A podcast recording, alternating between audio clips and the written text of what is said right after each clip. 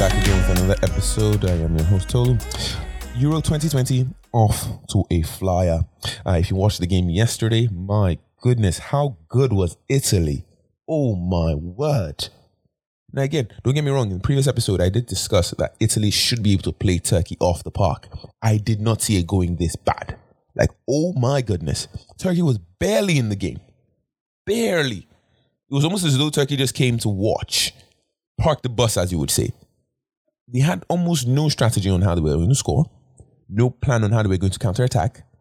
Even their defensive setup, I mean, again, the wrong, wasn't, wasn't that bad, but it looked like they just came to play nil nil and head home. There was clearly no attempt to try to score. Now, again, I want to preface this. When we say barely, I'm talking in terms of shots three from Turkey, 24 from Italy. Three shots to 24. Wow. Possession stats 36% to 64%. I wow. Anyways, um yeah, it was it, for me I was I was pleasantly impressed by Italy. Um I did think Italy would play them out the park. I thought Italy would it wouldn't be a contest. I thought it'd be 4-0, but even then or even like 4-1 I should say, sorry.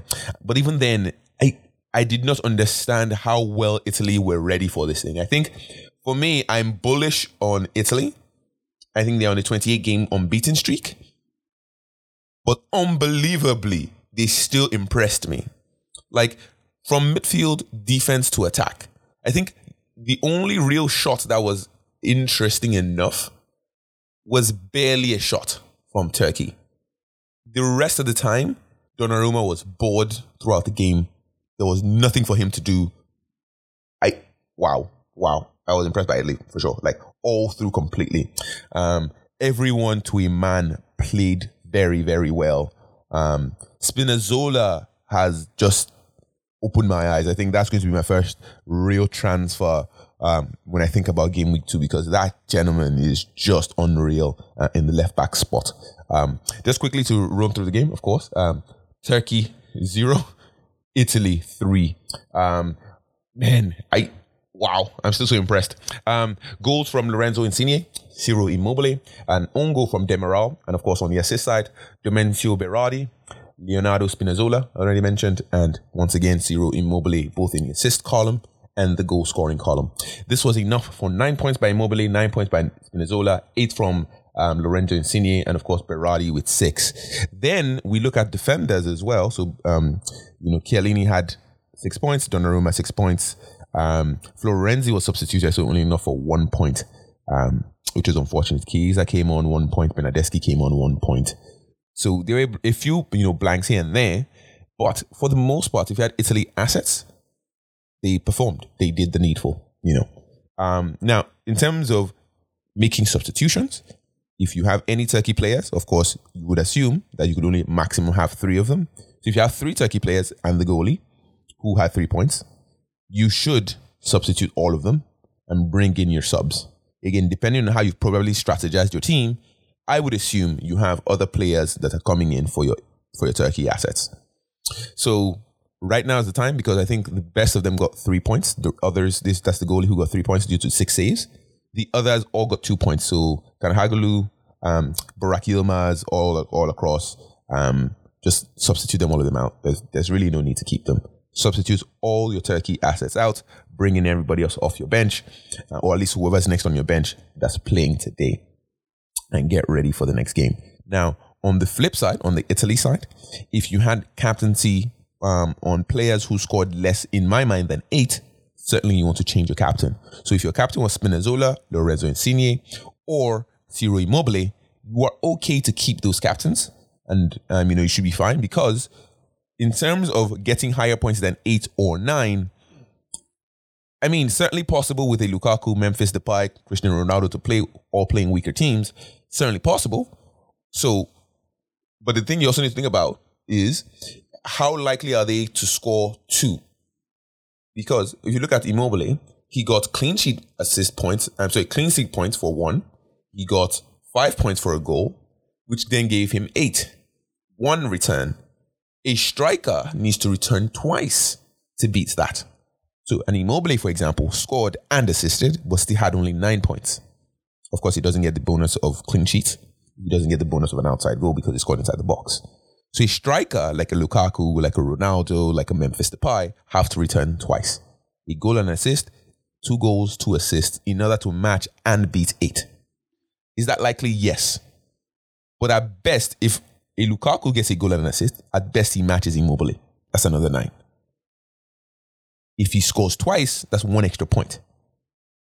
He needs to score at least three, so two goals and an assist, two goals, um, sorry, two go- three goals, two assists, one goal, that sort of thing. To return three times is possible, but very unlikely, especially in a Euro tournament. So you are better off just sticking with a nine and moving on. An eight, maybe I would go for the gamble because I mean it's just, just the first game. If you had an eight, I would gamble it. Why not? It's just a one point.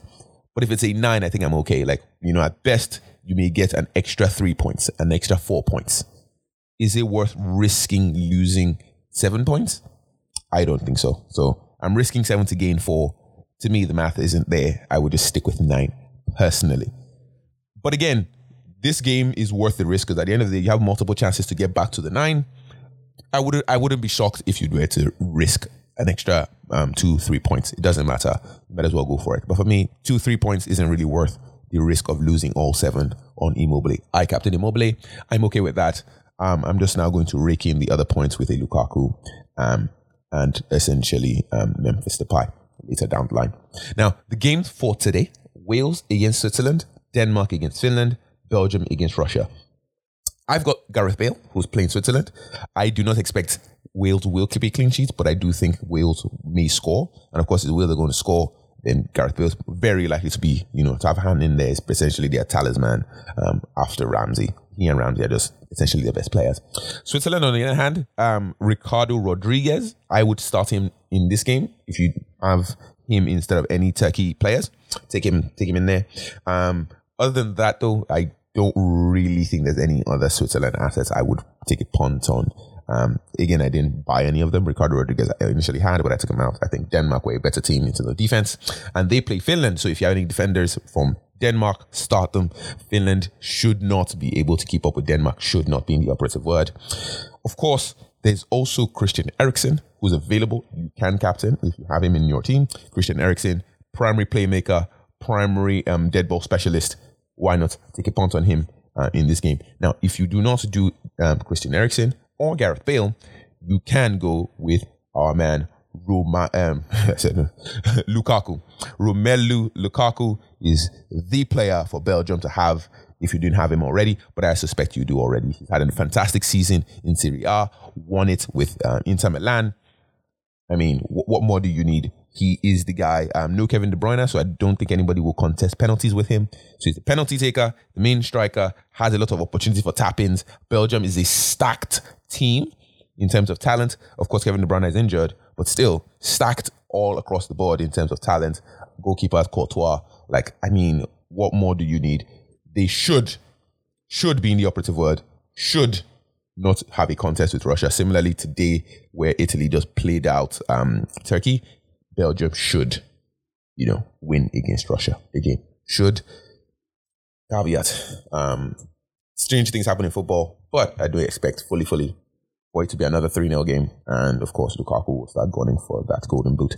Um, it's going to be an interesting one this Saturday. Um, we obviously will look out for the Sunday game, and obviously we'll be back with another episode after the games conclude. So, with that, um, I wish you all the best in this current game day within the game week. Um, it's going to be an interesting one. Um, June 12, 2021. We look forward to it. And I'll be back again at the end of match day with another one in terms of what's gone down, how things have gone. Certainly, if you like this, um, please feel free to share with your friends. Um, subscribe, uh, or I should say, not subscribe, like, like the podcast. Give me uh, your thoughts. Um, feel free to reach out, and of course, it'll be a fun one. Happy Euro watching. Cheers.